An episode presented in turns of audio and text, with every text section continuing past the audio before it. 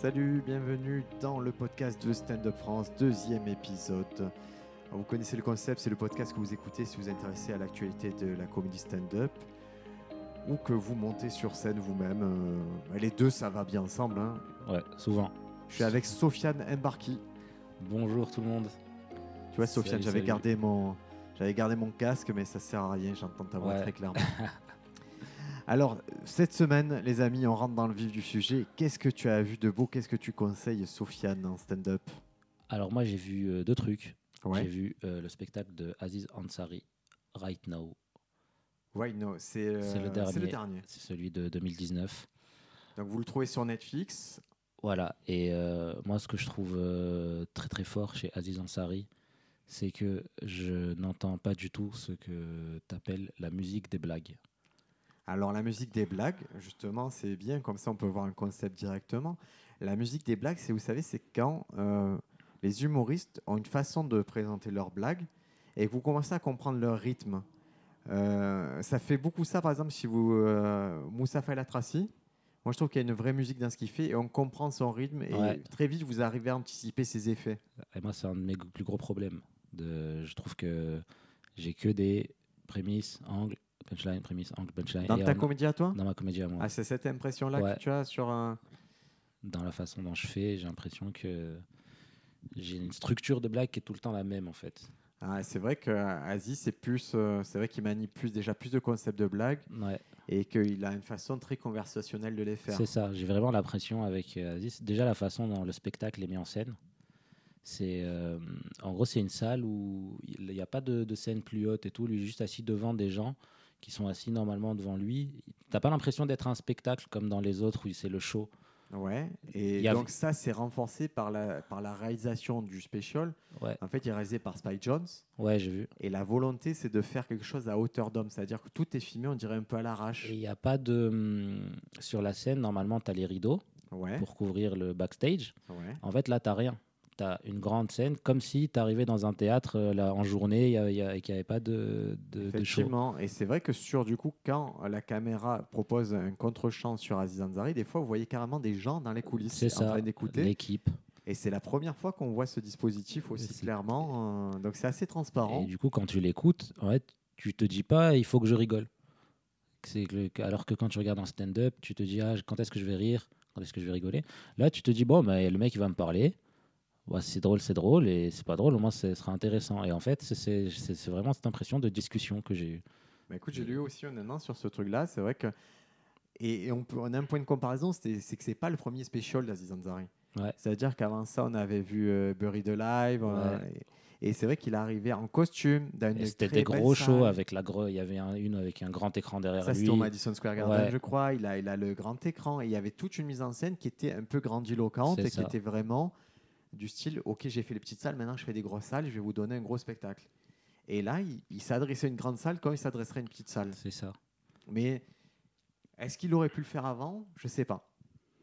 Je sais pas du tout. Parce que j'ai l'impression que ça demande une maîtrise totale d'en arriver à ce level-là. en de- plus, il a vraiment des, des- des moments de- d'interaction avec le public qui, qui, qui servent vraiment ses blagues. Il a- vraiment, c'est quelque chose de, de maîtrisé. euh, Moi, je trouve qu'au niveau interaction, Aziz Ansari, c'est le mec qui interactions les plus intéressantes. Ouais. Que dans chaque spectacle, ces interactions, elles sont construites autour de d'un point qu'il veut prouver. Ou euh, en tout cas, il va. Dans un précédent spectacle, il y a toute une partie impro qui était où il demandait le téléphone portable de, euh, de quelqu'un dans la salle. Et à partir de là, il improvisait sur le téléphone portable, mais il y avait une construction et il voulait prouver quelque chose. Et là, cette fois-ci, c'est la même chose. C'est sa partie improvisation, partie interaction. Elle part du, euh, du fait est-ce que vous avez entendu parler de cette, cette news, cette Ouais. news, cette news?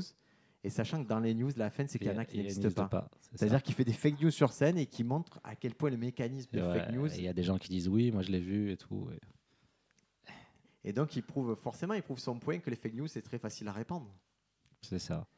Donc, Aziz, ce qui est intéressant, et, euh, et c'est pas la, la dernière fois qu'on en parlera, c'est que ça arrive euh, après une vague de scandales, euh, après euh, tout le mouvement MeToo, après le mouvement Balance ton port, et il y a eu euh, ben, des humoristes qui ont été épinglés à, a priori à juste titre, hein, fait. dont Louis C.K. Et, et Aziz, lui, il a été pris dans ce truc-là. C'est-à-dire qu'il a eu des ennuis et des ennuis qui, qui sont particuliers parce que c'est ils sont discutables en fait. C'est ça. C'est-à-dire ce qui lui est arrivé, on l'a pas accusé d'avoir euh, agressé sexuellement quelqu'un, on l'a pas accusé de déconduite En envers quelqu'un, son- d'avoir son- harcelé. son- ce qui lui est arrivé, ça a lancé un débat en fait. C'est exactement. En fait, il est allé à une soirée, euh, il a eu un rendez-vous avec une nana. Euh, lui, il pensait que ça se passait bien, alors qu'a priori, pour la nana, il était assez lourd et assez insistant. Euh, elle, elle a trouvé que c'était le pire encart de sa vie. Lui, il n'était pas sur ce mood-là à ce moment-là. Et en fait, à la fin, elle a tout balancé sur Internet en disant c'est le pire encart de ma vie, c'est très mal conduit et tout. Lui, s'est excusé, mais le mal était fait. Et, si tu veux, il y a, vraiment ce côté où, comme il est pris dans un tourment de tout, est-ce qu'on doit l'associer aux autres qu'ils ont vraiment une conduite euh, ou est-ce qu'il faut le considérer comme un cas à part? Et c'est intéressant, c'est qu'en en fait, c'est un truc qui va adresser directement quand le spectacle commence. C'est ça. Et il va pas, il va pas fuir. Moi, je trouve ça intéressant, c'est qu'il fuit pas le sujet. Quoi. Et, et il, il, euh, et, ce qui je trouve intéressant, c'est qu'il en fait pas euh, une phase de son sketch où il va faire des blagues dessus et tout. Non, il fait Et pas de dérision, il dit juste. Il, voilà, il, explique, voilà, il explique euh, comment il a vécu la chose. Et c'est intéressant de se dire parce que ça, c'est quelque chose, on peut pas lui enlever. Autant on peut discuter du reste et tout. Là, il dit comment moi je l'ai perçu, comment je l'ai vécu. Et ça, tu, personne peut discuter avec ça. C'est ça. Parce que ça lui appartient, c'est sa façon de penser. Et en fait, moi, j'ai lu, euh, j'ai pas mal lu sur ce. ben, sur, justement, sur le spectacle d'Aziz Ansari, je m'étais documenté. Et en fait, toute cette partie où il parlait de, ben, de cette mésaventure avec cette jeune femme, en fait, ça n'arrivait pas au début du spectacle.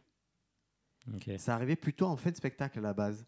Et il a eu des critiques, il a écouté les critiques, il a écouté le retour, il s'est dit, ok, en fait, il y a vraiment une attente pour que j'évacue ça plutôt vite. Donc, euh, il a balancé en début de spectacle pour la captation.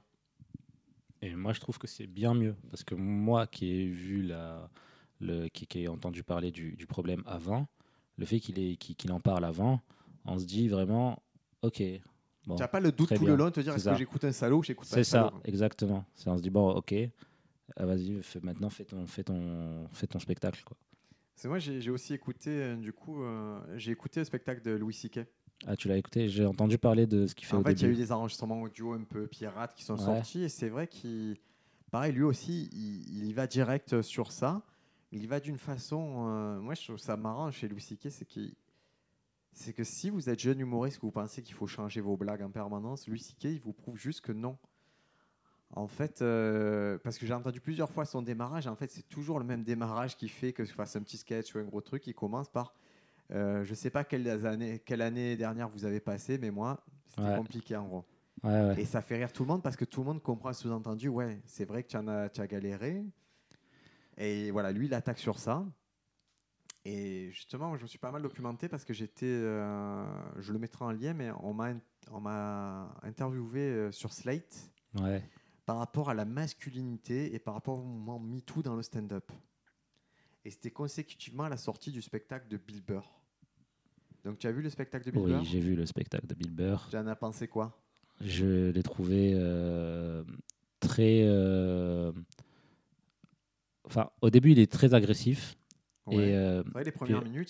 c'est très, très, très agressif. tous les sujets qui peuvent faire ça. polémique, il se dit voilà, il se dit voilà, je vais vous provoquer, je vais vous provoquer. Mais euh, je trouve que ça, que ça se rattrape beaucoup avec son côté où, où, où il nous parle de sa fille et qui nous explique un peu. En que- fait, au début, il me montre beaucoup de rage C'est ça. et après, il donne les raisons de sa rage. C'est en ça. tout cas, en fait, il dit Mais comment vous n'avez pas compris d'où ça venait?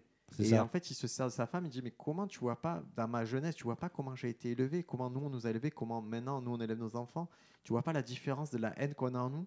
Et en fait, le, le spectacle, le, parce qu'on dit toujours, oui, le spectacle, ça va d'un point A à un point B. Et euh, en gros, au début, il montre toute sa rage et tout. Et en fait, quand il, il parle des femmes, il parle du féminisme et tout ça. Mais c'est pas ça le, le cœur du truc. C'est que le cœur du truc, c'est voilà, j'ai toute cette rage. Et à la fin, il nous explique, mais j'ai envie de changer, en fait. J'ai envie de. C'est ça qu'il Et si tu prends, si je mets le parallèle avec le spectacle d'Aziz, ce que peu de personnes ont fait, Aziz, ça boucle aussi la fin. La fin le boucle aussi sur on va changer et moi ça m'a fait réfléchir, j'espère que vous allez y réfléchir. C'est ça.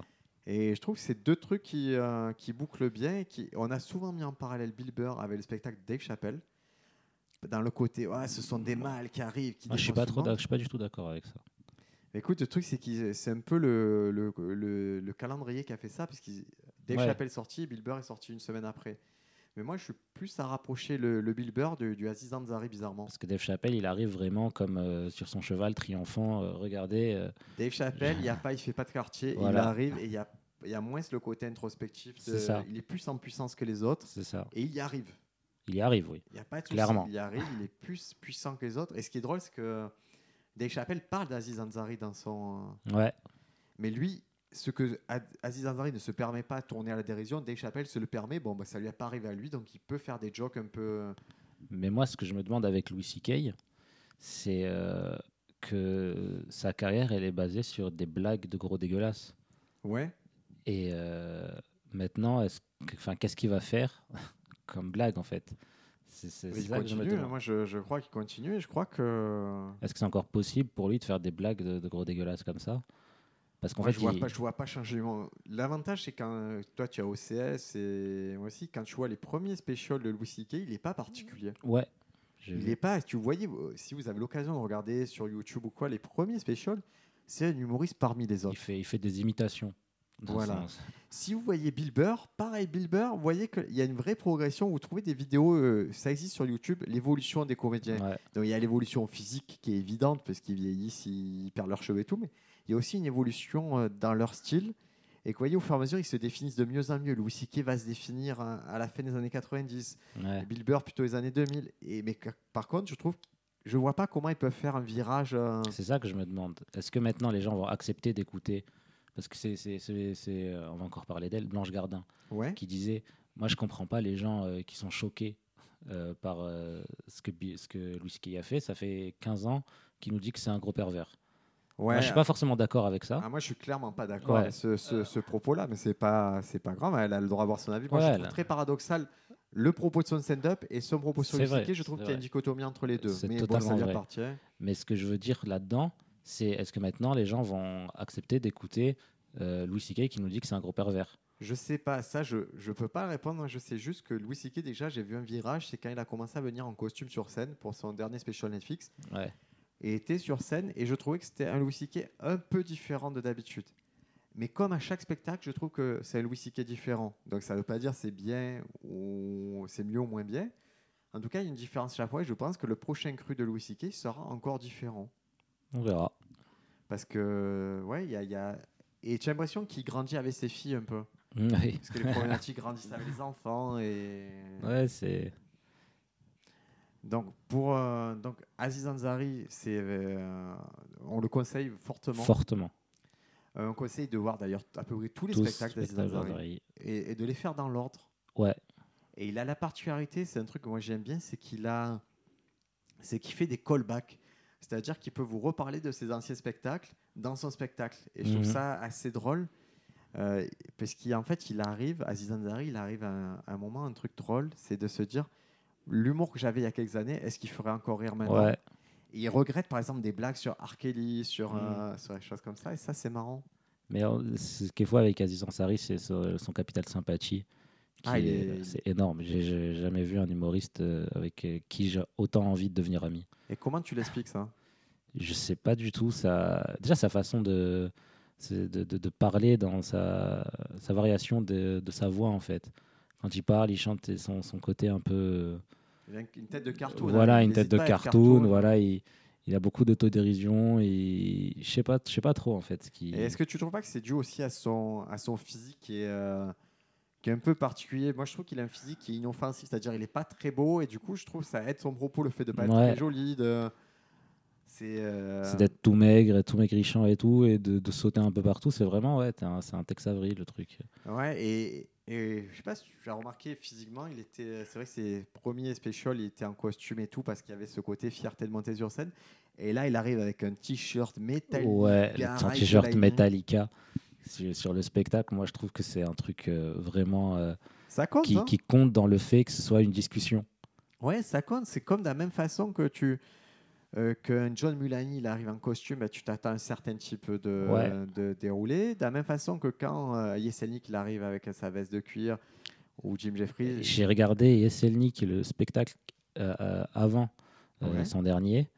Et en gros, j'ai j'ai vu le dernier spectacle d'Anthony Jeselnik. Je fais waouh, c'est- il est trop fort, c'est le meilleur. ouais. J'ai vu celui d'avant. Petite chemise, euh, petite chemise bleue fermée jusqu'en haut, petit jean bien propre sur lui-même, mais encore avec des blagues, euh, des blagues Ouais, ouais, y a- y a Mais c'est pas pareil, genre c'est pas du tout pareil. Toi, sur scène, tu t'habilles comment? Alors moi, je, je me cherche et depuis le début de l'année là, Ouais. tu l'as remarqué. Maintenant, je, je- parce qu'avant je venais avec des jogging troués, des... Ouais. et maintenant je me mets. Et quand tu as mis le J-Wing troué, c'était quoi ta... Quand tu... On le choisit le vêtement que sur ça, on te l'impose pas. Pourquoi tu faisais ça?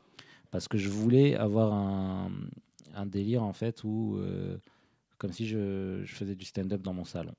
D'accord. Ah ouais, moi ce que je Donc, tu t'es dit, ça va créer de la proximité. De, de- Voilà. de- Et en fait, ça, loose. ça, ça a pas créé du tout ça. Ça a créé où les gens, ils- j'arrivais sur scène, ils disaient c'est qui ce mec?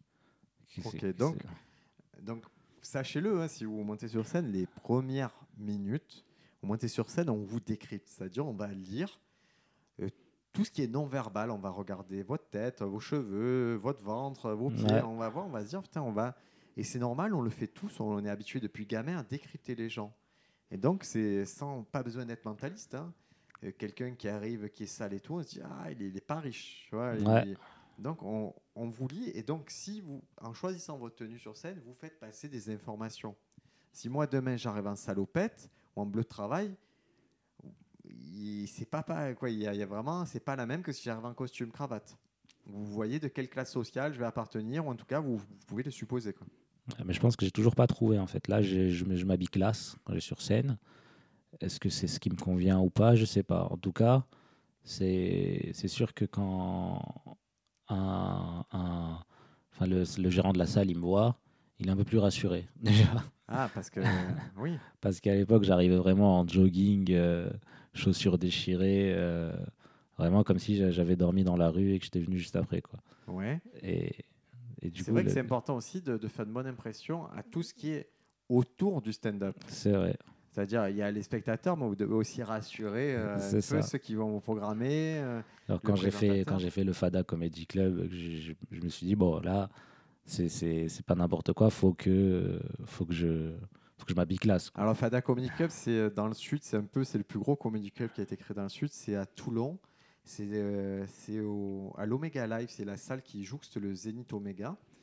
Et donc, une fois par mois, c'est un peu, euh, voilà, c'est un plateau. Ce qui a particularité avec les humoristes qui sont rémunérés à partir de cette année. Et euh, donc, c'est à peu près une jauge de 130-160 personnes. Donc, c'est un gros rendez-vous. Et c'est vrai que Sofiane, il a fait son premier euh, en octobre 2019. C'est ça, Et pour toi, c'était le plus- ben, la plus grosse salle de stand-up que tu as faite, je pense. c'est ça, la plus grosse salle. Et donc, tu t'es dit, bizarrement, cette fois-ci, tu as adapté ta tenue.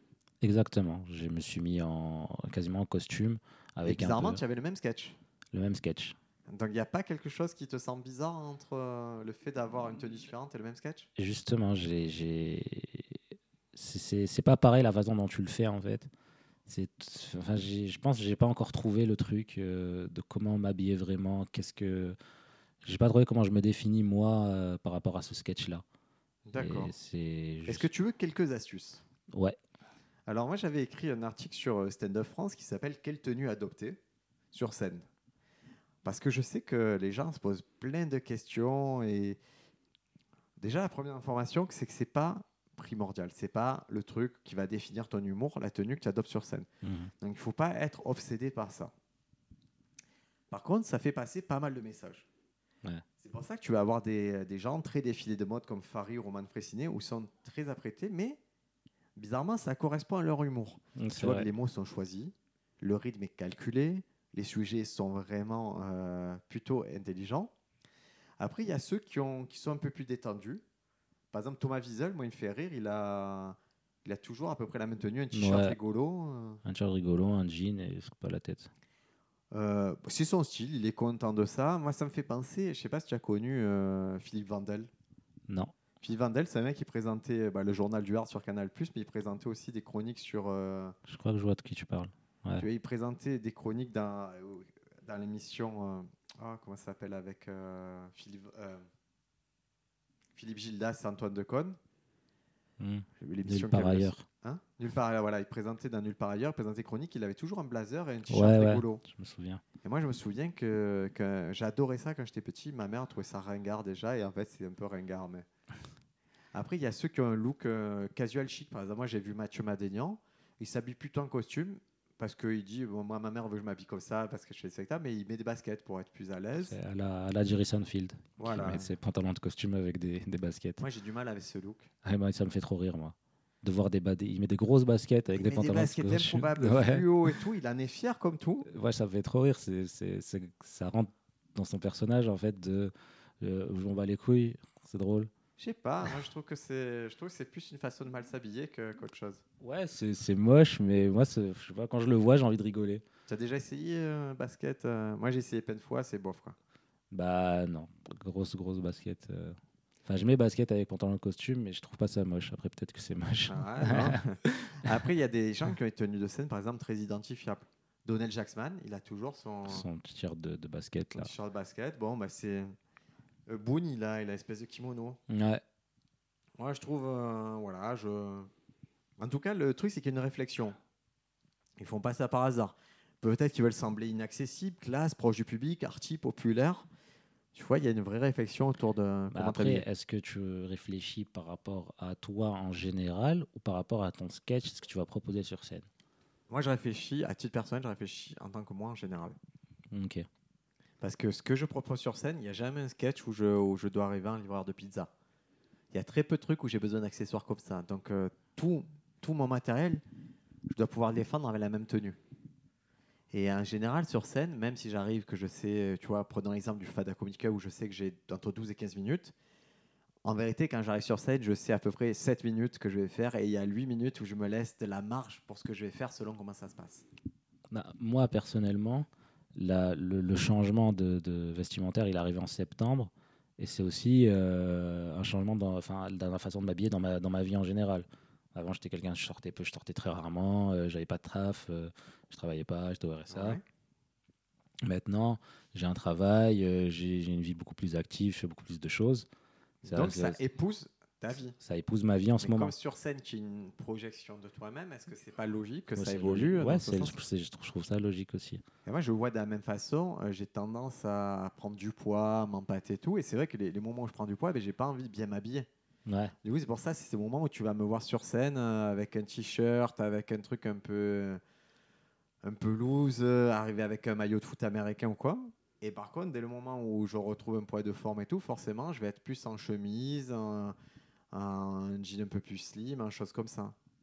C'est sûr. Mais je trouve pas, en tout cas, moi, j'ai jamais trouvé que, que ça brouillait vraiment le message, le, le vêtement. C'est pour ça qu'il y a des gens, j'ai déjà vu euh, bah, des comédiens et des comédiennes en particulier, il leur faut le. Ah, alors est-ce que je mets ce t-shirt vert avec la salopette, c'est les amants qui me font ça, les Stan Smith et tout Et les amis, euh, quand tu montes sur scène, monte sur scène en caleçon, tu vas faire rire si tu es fort. Il Ouais, n'y a pas de problème. hein clairement. Si vous. euh, en fait, déjà, sachez que c'est pas fixe. Vous pouvez très bien dire ben, je vais jouer avec un t-shirt noir à 10 dates et après jouer avec un t-shirt blanc ou une chemise. Faites évoluer. Nous, on a vu des humoristes connus évoluer. Louis C.K., il était dégueulasse au début. hein. Son jean et son t-shirt noir Jean trop petit. t-shirt. Après, on a connu avec des. euh, dans les années 90, il avait des vêtements. Bon, ben, c'était des vêtements des années 90, mais des blazers qui faisaient cheap. Et il, a commencé aussi euh, avec des, des costumes trop grands. Ouais, mais non, mais c'est toi, tu penses que c'est trop grand, mais en fait, c'est comme ça que ça se portait. euh, Ah ouais, tu regardes Friends, ils ont truc, des trucs des très grands, des blazers un Ouais, peu grands. c'est- c'est horrible ça. C'est pas beau, c'est plus du tout, ça correspond plus. Après, quand il fait son special là où il a un costume, il a plus c'est un bon costume. C'est plutôt un costume à 3-4 000 pions. hein. Mm. Ouais, le meilleur jour, ou le jour où j'étais le mieux habillé de toute ma carrière, c'est quand j'ai présenté l'émission Les écrans d'humour pour euh, Comédie Plus et C8. En fait, j'avais eu un partenariat avec Armani. Et du coup, j'avais toutes les fringues d'Armani à ma taille et tout. C'était un bonheur. Et par contre, je me sentais en, en puissance ce jour-là parce que j'avais vraiment comme un costume de super-héros. ça compte aussi, ça, euh, prenez-le en compte. Et plus généralement dans votre vie, ne mettez pas des costumes qui vous gênent, des vêtements qui vous, ou dans lesquels vous n'êtes Ouais. pas bien. Si les vêtements vous servent, vous grattent, vous, vous- ne le mettez pas. Soyez bien pour faire de la comédie. C'est très important ça. Moi, je suis quelqu'un, euh, quand j'ai commencé, je m'habillais en jogging et tout, c'était pas pour faire, euh, pour faire un mec euh, qui, qui, qui s'habille mal. C'est juste que j'ai détesté m'habiller. Je déteste, je déteste faire du shopping. Je déteste. Donc moi, ce que j'aimais, c'est être en jogging et euh, tranquille. En fait, je me sens bien dans un jogging. Donc il y avait une ça. logique. C'est ça. Moi, j'ai commencé le stand-up en costume cravate. Ouais. Parce que j'avais cette image que ça devait être comme ça et, et je trouvais que c'était une identité visuelle comme euh, bon, je commençais tard, hein, je commençais dans la trentaine, mais je trouvais que c'est une identité visuelle assez intéressante. Ça faisait un peu geek en costume et, et autant sur scène, je trouve que ça pas, je l'ai pas gardé. Autant la télévision, ça m'a bien réussi, tu vois, d'avoir ce personnage, un mec en cravate, mec en costume, ça m'a toujours bien réussi en télé. Après, c'est beaucoup plus codifié, je pense, euh, en ce moment, la télévision. Ouais, ouais, ouais. Et puis moi, ça me permettait d'avoir, euh, tu vois, la cravate, tu peux changer de cravate, avoir des variations. Ouais. Comme j'enregistrais beaucoup d'émissions dans une journée, sans changer la chemise, je pouvais changer ce petit truc en deux minutes et passer à l'émission suivante. euh. Et après, selon... après, je me suis rendu compte d'un truc sur scène, c'est que quand je mettais en costume cravate, ça crée une distance par rapport au public. Si c'était un petit comedy club, je trouvais que ça faisait le banquier qui vient de parler et, et j'aimais pas cette distance-là. Et quand j'ai commencé à me dire, bon, ben maintenant je vais venir plus en t-shirt et tout, ça me réussissait un peu mieux. Jusqu'à maintenant où maintenant je j'ai plus trop de soucis. Quoi. Je viens comme je suis presque habillé dans la journée, j'arrive sur scène, et Ouais. ça me, tout me va. Quoi. De toute façon, depuis que j'ai vu le mec euh, qui fait du stand-up torse nu sur Netflix et qui tue Ah, tout le monde, Bert ouais, je, je me suis dit, bon, de toute façon, C'est vrai qu'il y a ce gars qui des fait bonnes ça. vannes. Et en fait, il fait ça pour une raison très précise, c'est que c'est un ancien obèse, gros obèse. Ouais, Maintenant, il est toujours bien grassouillé, mais il est moins.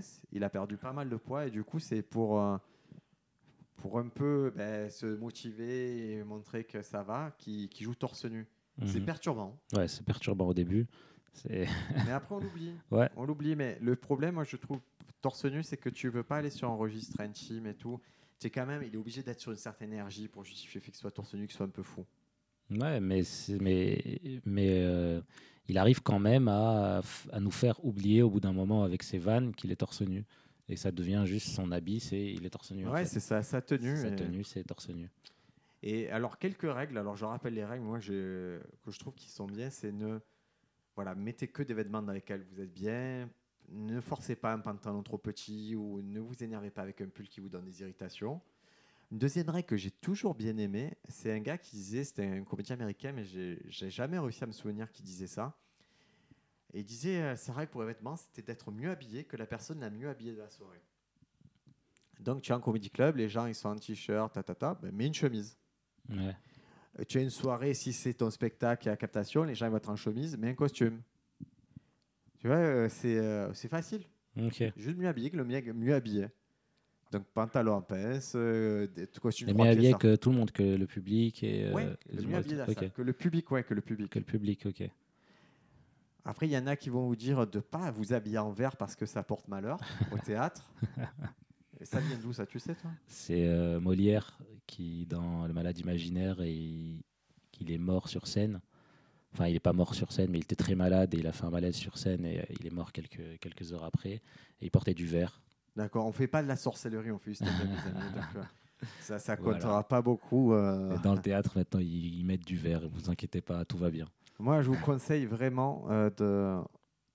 Si vous considérez que le stand-up c'est une poursuite de vérité, montez sur scène comme vous êtes dans la vie. Ça ne veut pas dire. Faites-vous plaisir, prenez soin de vous. mais prenez- si vous aimez un t-shirt que vous aimez particulièrement, ben, euh, repassez-le, mettez-le de côté, l'enfilez que pour monter sur scène si vous voulez, mais faut que ce soit un t-shirt que vous puissiez mettre dans la vie. Ouais. Ne soyez pas. Ne, ne, ne pétez pas un cap. Quoi. Après, il y a des trucs intéressants. euh, je sais pas si as vu, tu l'as vu, le spectacle de Bill Burr, mais pas le dernier, l'avant-dernier. Il le fait à Houston, je crois, enfin, dans un endroit un peu redneck. Ouais, Et il porte une, euh, une veste de cow-boy. ouais. Et moi, je trouve ça super drôle. Enfin, au début, j'avais jamais cliqué sur lui parce que je me suis dit, c'est qui ce gars? Je le connaissais Ah, pas. c'est- drôle que j'ai- échappé pourtant. Alors, je considère qu'il fait partie du top 5 des humoristes. euh, Ouais, non, mais quand je connaissais pas du tout le stand-up. pour, pour donner le top 5 actuellement, je pense qu'on peut considérer qu'il y a- il y a Dave Chappelle et indéniablement il est dans le top 5 de ce qui se fait. Euh, Bill Burr euh, aussi. oui, Jeselnik. Anthony Jeselnik, on ne peut pas euh, ne pas le mettre. C'est vrai que c'est trois assez indiscutables. Après, dans le reste qui sort des choses régulièrement et qui, qui frappe fort, euh, moi je considère que Jim Jeffries il est en train de se faire une place au soleil. Ouais. Jimmy Mais il n'est Jeffries. pas euh, considéré encore, à- je pense qu'il soit, qu'il n'est pas à sa juste valeur. Ouais, il a trop une tête de con. Ah ouais, il est particulier, mais en tout cas, ouais, Bill Burr, il fait partie des gens qui produisent tous les 3-4 ans un show de qualité. quoi. Ouais. Et moi, je, je, je- je cliquais pas dessus parce que je me disais, c'est qui ce gars en chemise de cowboy Il va me faire des. Ah, c'est drôle. Je pensais que c'était qu'il allait faire des blagues racistes. Ben, non, mais c'est drôle parce que effectivement, il y a aussi d'autres spectacles sur Netflix où la miniature sont des gens vraiment en chemise de cowboy. Ouais. Et c'est des spectacles de cowboy. Il y a des Ouais, spectacles de cowboy. Ouais, J'ai vu, c'était quand j'étais dans le à côté de, de Las Vegas, le désert, à, à une ville qui s'appelait Overton, et je suis allé à une foire. Est-ce que là-bas ils appellent une foire? C'est un mélange de foire agricole, euh, de comment dire, de de fête foraine, et à la fois de, de, de, de rodéo. Tu vois, ils mélangent plusieurs trucs. Ça fait comme une ville qui s'aménage le temps d'un week-end ou d'une semaine avec tout ça. Et il y avait aussi euh, ben, des stand-uppers de cow-boy. ils viennent, les mecs, mais ils peuvent le faire sur un cheval. Le mec, il arrive, et même le mec qui te présente le rodéo, il va te faire des blagues mortelles. Parce qu'ils ont cette culture-là de la bonne punchline qui démonte tout le monde. Ouais. Et mais c'est important, même des, des gars comme. euh, je je je sais plus son prénom, Iglesias, là. Porte des, Ouais. des grosses chemises hawaïennes, fluffy. ouais. Ouais, Fluffy ouais. Et que sa, façon de s'habiller, elle nous montre directement. euh, Ah, ça donne beaucoup d'informations. Le non-verbal, les amis, on le répétera jamais assez. Le non-verbal, ça vous permet de vous décrypter très, très, très vite. hein. Exactement. La façon de vous tenir, la façon même d'arriver sur scène. Ouais, je sais que sur les petites scènes, la question ne se pose pas. Mais sur une grande scène, par exemple euh, au Zénith, au- à l'Omega Live, Ouais. votre façon d'arriver sur scène, elle en dit beaucoup. Moi, particulièrement, j'arrive sur scène, je, je prends beaucoup de temps. C'est-à-dire, je vais prendre le temps de mettre, par exemple, euh, une caméra, installer euh, mon pied, faire les choses. Et je montre au public que je contrôle ce qui se passe. Je ne suis pas pressé d'arriver, je ne suis pas pressé de les convaincre parce que je sais que je, je suis drôle. Mhm. Ouais, moi, mon idée, surtout là-bas, c'est de dire écoute, je suis un génie, t'inquiète pas, ça va bien se passer, je sais ce que je fais. Euh, je vais même prendre le temps de descendre, aller traverser la salle, aller au bar, me servir un verre, revenir et dire hé, vous inquiétez, quand ça va commencer, c'est drôle, laissez-moi faire mon truc. Alors que d'un petit comedy club, tu es obligé d'arriver et d'enchaîner vite, quoi. Moi, j'ai- la. En gros, et on peut, ce que je fais au début, au quand je faisais au début, mes débuts, ça se faisait s'apparenter un peu à du clown. Les gens me disaient, ouais, tu fais un peu du clown, un peu du stand-up. Mais en fait, moi, comment ça m'est venu d'arriver sur scène et de rien dire euh, pendant une minute C'est qu'en fait, je, je veux prendre le temps de me sentir à l'aise. Donc, euh, je prenais le pied de micro, je posais, je mettais mon micro dessus, je regardais un peu la salle, je regardais le public. Après, je disais bonjour. Et ça faisait rire. Et après, après, à- force de le faire, ça devenait moins naturel. Mais en fait, j'ai envie de revenir à ce. C'est devenu ton opener, c'est-à-dire que voilà. Sofiane, toi, tu as commencé en- avec ce truc où il y avait du temps qui se passait entre le moment où tu annonçais, au moment où tu rentrais et que tu parlais. Ouais. Et après, tu te dis, bah, écoute, c'est drôle, je vais le prendre, je vais l'intégrer à mon sketch et ça va devenir mon début de sketch où je suis un mec pas super dynamique et je vais assumer le fait d'avoir pris mon temps et jusqu'au malaise. C'est ça, mais moi je trouve quand même important d'arriver sur scène et, et euh, de, de, de, se mettre à l'aise parce que je voyais tout le temps des, des gens qui faisaient des scènes et, euh, qui avaient du mal à sortir le micro du, du pied, qui se battaient un peu avec le micro, qui disaient bon, allez, c'est pas grave, je vais le faire comme ça et tout. Non, prends ton micro, on t'attend, t'inquiète pas, euh, parle-nous, euh, mets-toi à l'aise toi d'abord, ensuite parle-nous. Nous, on est à l'aise, on est assis. Et ça, on le répétera jamais assez, mais il y a un article là que vous pouvez consulter sur, sur Stand Up France, c'est un article sur être MC, c'est-à-dire euh, être MC dans une soirée, présentateur d'une soirée, et où je compare ça à une, euh, à une réception, un dîner. Quand vous recevez quelqu'un à dîner chez vous, et on dit, quand vous recevez quelqu'un à dîner chez vous, si vous le recevez avec du stress, Ouais. eh bien, la soirée, elle risque d'être un peu merdique, un peu ça. stressante. Par contre, si, si lui, il arrive en retard, vous dites, écoute, c'est pas grave. Que si la pizza elle est froide, tu dis, c'est pas grave, on l'a fait réchauffer au micro-ondes. De toute façon, tu pas venu pour, pizza, la pizza, tu es venu me voir, on va parler. Et bien, la soirée va bien se passer. Et quand vous montez sur scène, c'est un peu le même délire qu'une soirée comme ça. Si vous arrivez avec du stress, vous allez transmettre du stress. Si vous arrivez avec certitude que, hé, on va passer une bonne soirée, je suis là pour vous faire rire et je sais exactement comment vous faire rire, ben, ça, ça va se dérouler comme ça. Donc ça, c'est vraiment un bon conseil, je pense, Sofiane, que tu as donné, c'est euh, prenez le temps de faire les choses C'est ça. et pensez les choses que vous faites. Ça, je le répéterai jamais assez. Si vous arrivez et que tout de suite faites bonsoir, comment ça va? Alors moi je suis. C'est pas une chose que vous avez pensé, c'est quelque chose dont vous êtes débarrassé. vous n'avez pas pensé Ouais. comment vous allez. Vous n'avez pas vraiment voulu savoir comment les gens allaient. Moi, je pense, t'es stressé, dis- dis-le, bah voilà, je suis stressé. Je préfère quelqu'un qui me dise oui, je suis stressé, plutôt que quelqu'un qui tremble, mais qui essaye de me cacher qu'il est stressé en me disant ouais, ça va, vous allez bien et tout.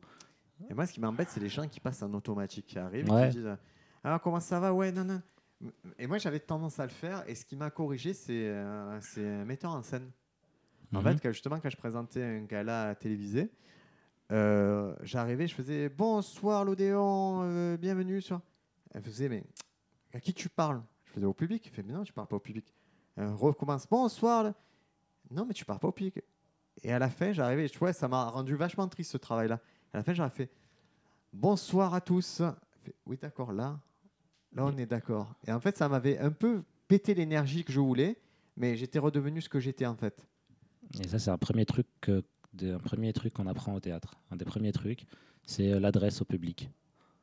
Je ne savais pas, tu vois, j'ai jamais fait de cours théâtre et j'ai jamais souhaité en faire. C'est qu'on apprend aux acteurs, on leur dit clairement, vous jouez pas pour vous, vous jouez pas tout seul, vous jouez pour le public. Donc le message, même si on joue à deux, le message il part de ta bouche, il va jusqu'au public et il arrive jusqu'à tes oreilles. D'accord. C'est pas le message qui va de ma bouche jusqu'à tes oreilles.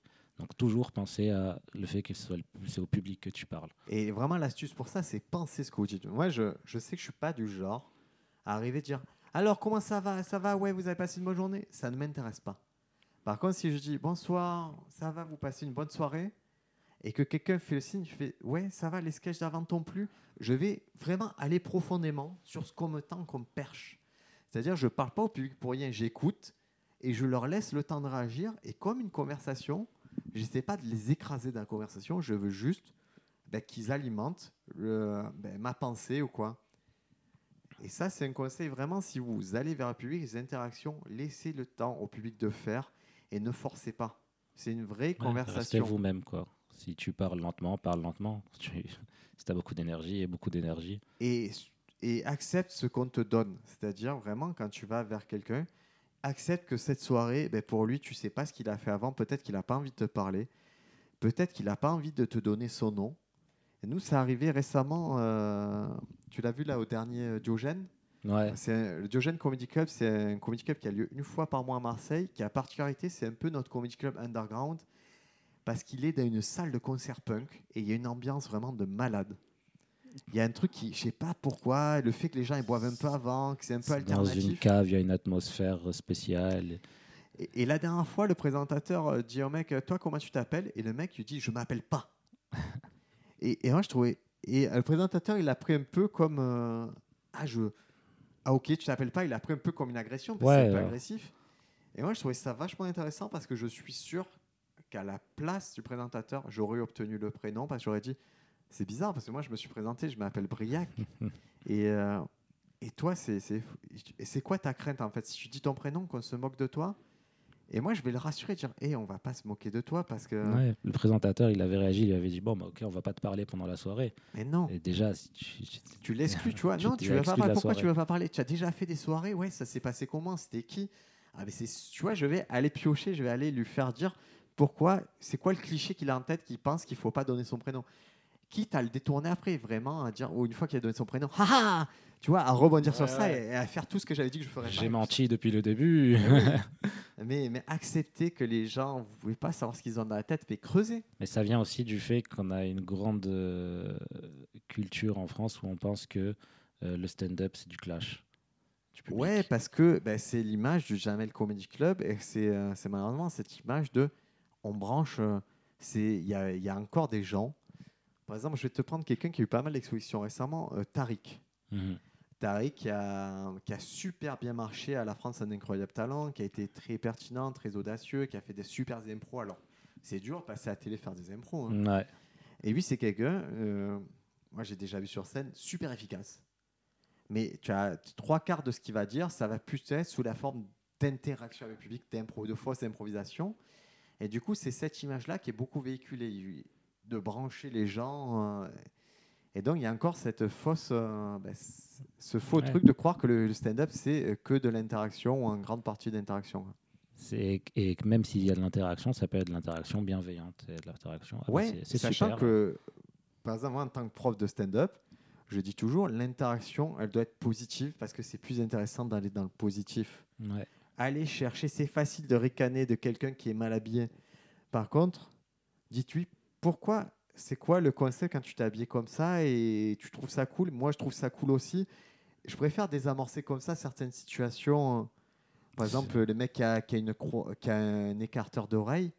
Tu vois, moi, je crains les écarteurs d'oreille. je vais lui dire, je fais, tu as fait ça, mais tu t'es dit que tu étais trop beau et tu t'es dit, je veux faire agrandir et c'est c'est ouf. Mais j'ai en fait, j'ai envie de comprendre les gens. Et quand je me mets à leur niveau, qu'ils m'ont expliqué, ok, je peux faire mes blagues parce qu'ils savent que j'ai accepté ce qu'ils ont dit Ouais. et que je leur dis implicitement accepter ce que je vais dire. C'est ça, tu les écoutes et tu leur dis, bon, c'est à- mon tour de, de parler. Et, et ouais, le, truc, c'est. Moi, hier, il y a un truc qui m'a fait rire c'est il y a un nouvel élève qui est venu. Et, et j'ai dit, c'est quoi pour toi le stand-up fait, ouais, le stand-up, c'est tu parles des moulures au plafond, que ton copain ne met pas des paillettes dans ta vie. Je fais, Attends, excuse-moi, de quoi tu me parles? Il fait ça, il fait ça, j'aime pas du tout le stand-up. Je fais, mais tu me parles de. Tu, tu, tu vois, j'ai l'impression qu'il faisait un AVC presque. Je fais, non, tu es en train de me parler de la vidéo d'Inès Reg, qui fait une vidéo sur Internet, qui a un but. Ah, j'avais est- pas la ref. Ok. ah ouais, elle voulait. Lui, pour lui, c'était ça le stand-up. J'ai fait, tu me parles d'une vidéo, pourquoi tu définis un art par rapport à une vidéo? Inès Reg est une stand-upeuse. C'est loin d'être la plus mauvaise. Sur scène, elle est très forte. Ouais, ouais. Et, et là, tu me parles d'un sketch en particulier. Pour toi, ça a résumé tout le stand-up. Donc, euh, c'est vraiment dur. Et euh, on en reparlera dans une prochaine émission, mais on n'a pas encore défini vraiment ce que c'était le stand-up. Et je crois qu'avant de faire du stand-up, avant de parler stand-up, ça serait bien euh, ben, qu'on revienne sur ce qu'est le stand-up. Sur euh, ce qu'est le stand-up en France, la définition américaine, et qu'on voit si c'est. Est-ce que c'est important de faire du stand-up ou pas important quand vous êtes sur scène Mhm. parce que je, je sais qu'il y a ce débat de ouais, lui fait stand-up, il fait pas vraiment stand-up. Les amis, Il y a la guerre euh, stand-up one-man show. euh. Le problème, moi je vais vous le dire, hein, vous êtes sur scène. Vous, vous êtes euh, stand-upper pur, dur. Voilà, vous venez, euh, vous êtes l'héritier de Jerry Seinfeld. Et, euh, mais si vous vous faites soulever, c'est-à-dire que si un mec qui fait pas vraiment ce que vous pensez faire du stand-up, qui fait un personnage, qui fait un personnage de racaille ou n'importe quoi, mais qui fait 100 fois plus rire que vous, le problème, c'est pas lui, c'est vous. Ouais. Le problème, c'est pas son sketch, c'est votre sketch qui est pas assez fort par rapport à sa proposition. Et donc, euh, lui, il aura beau ne pas faire du stand-up, fait du sketch-up, du sketch, peu importe. Vous, vous êtes là, vous avez une mission. Si vous êtes humoriste, vous devez là pour faire rire et faire rire entre 4 et 6 fois par minute si vous prétendez faire du stand-up. Donc euh, voilà, réfléchissez à ce qu'est le stand-up. Nous, on va vous donner des définitions la prochaine fois.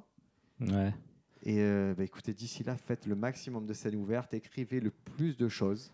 Mais moi, je pense qu'il y a un truc aussi que je voulais rajouter, c'est que hum, le, les gens qui se mettent au stand-up, qui décident de faire du stand-up Ouais. en France, c'est souvent des gens qui ont regardé du stand-up et qui se sont dit non mais c'est nul ça. Je vais faire moi, je vais, je vais le faire moi. Mais moi, j'aime bien ça. Moi, je trouve, cette je trouve que j'aime bien ça. Ça mais- me dérange pas de me dire. Je trouve que le stand-up, il y a ce côté. Putain, c'est accessible, mais je pense qu'aussi je peux le faire. Ça me dérange pas. Ouais, ça. ouais, moi j'aime beaucoup ça. Mais moi je pense que ça crée après de dire. euh, Enfin, ça crée. De, tu te renfermes un peu. Alors que tu dois plus être euh, ouvert à. Moi maintenant que je fais du stand-up, je suis beaucoup plus ouvert à tout ce, qui, tout ce que les gens font, tout ce que les, tout- toutes les blagues. Alors qu'avant j'avais euh, mon type d'humour. Je croyais que c'était mon type d'humour. Il y avait que ce type de blague-là qui me faisait rire.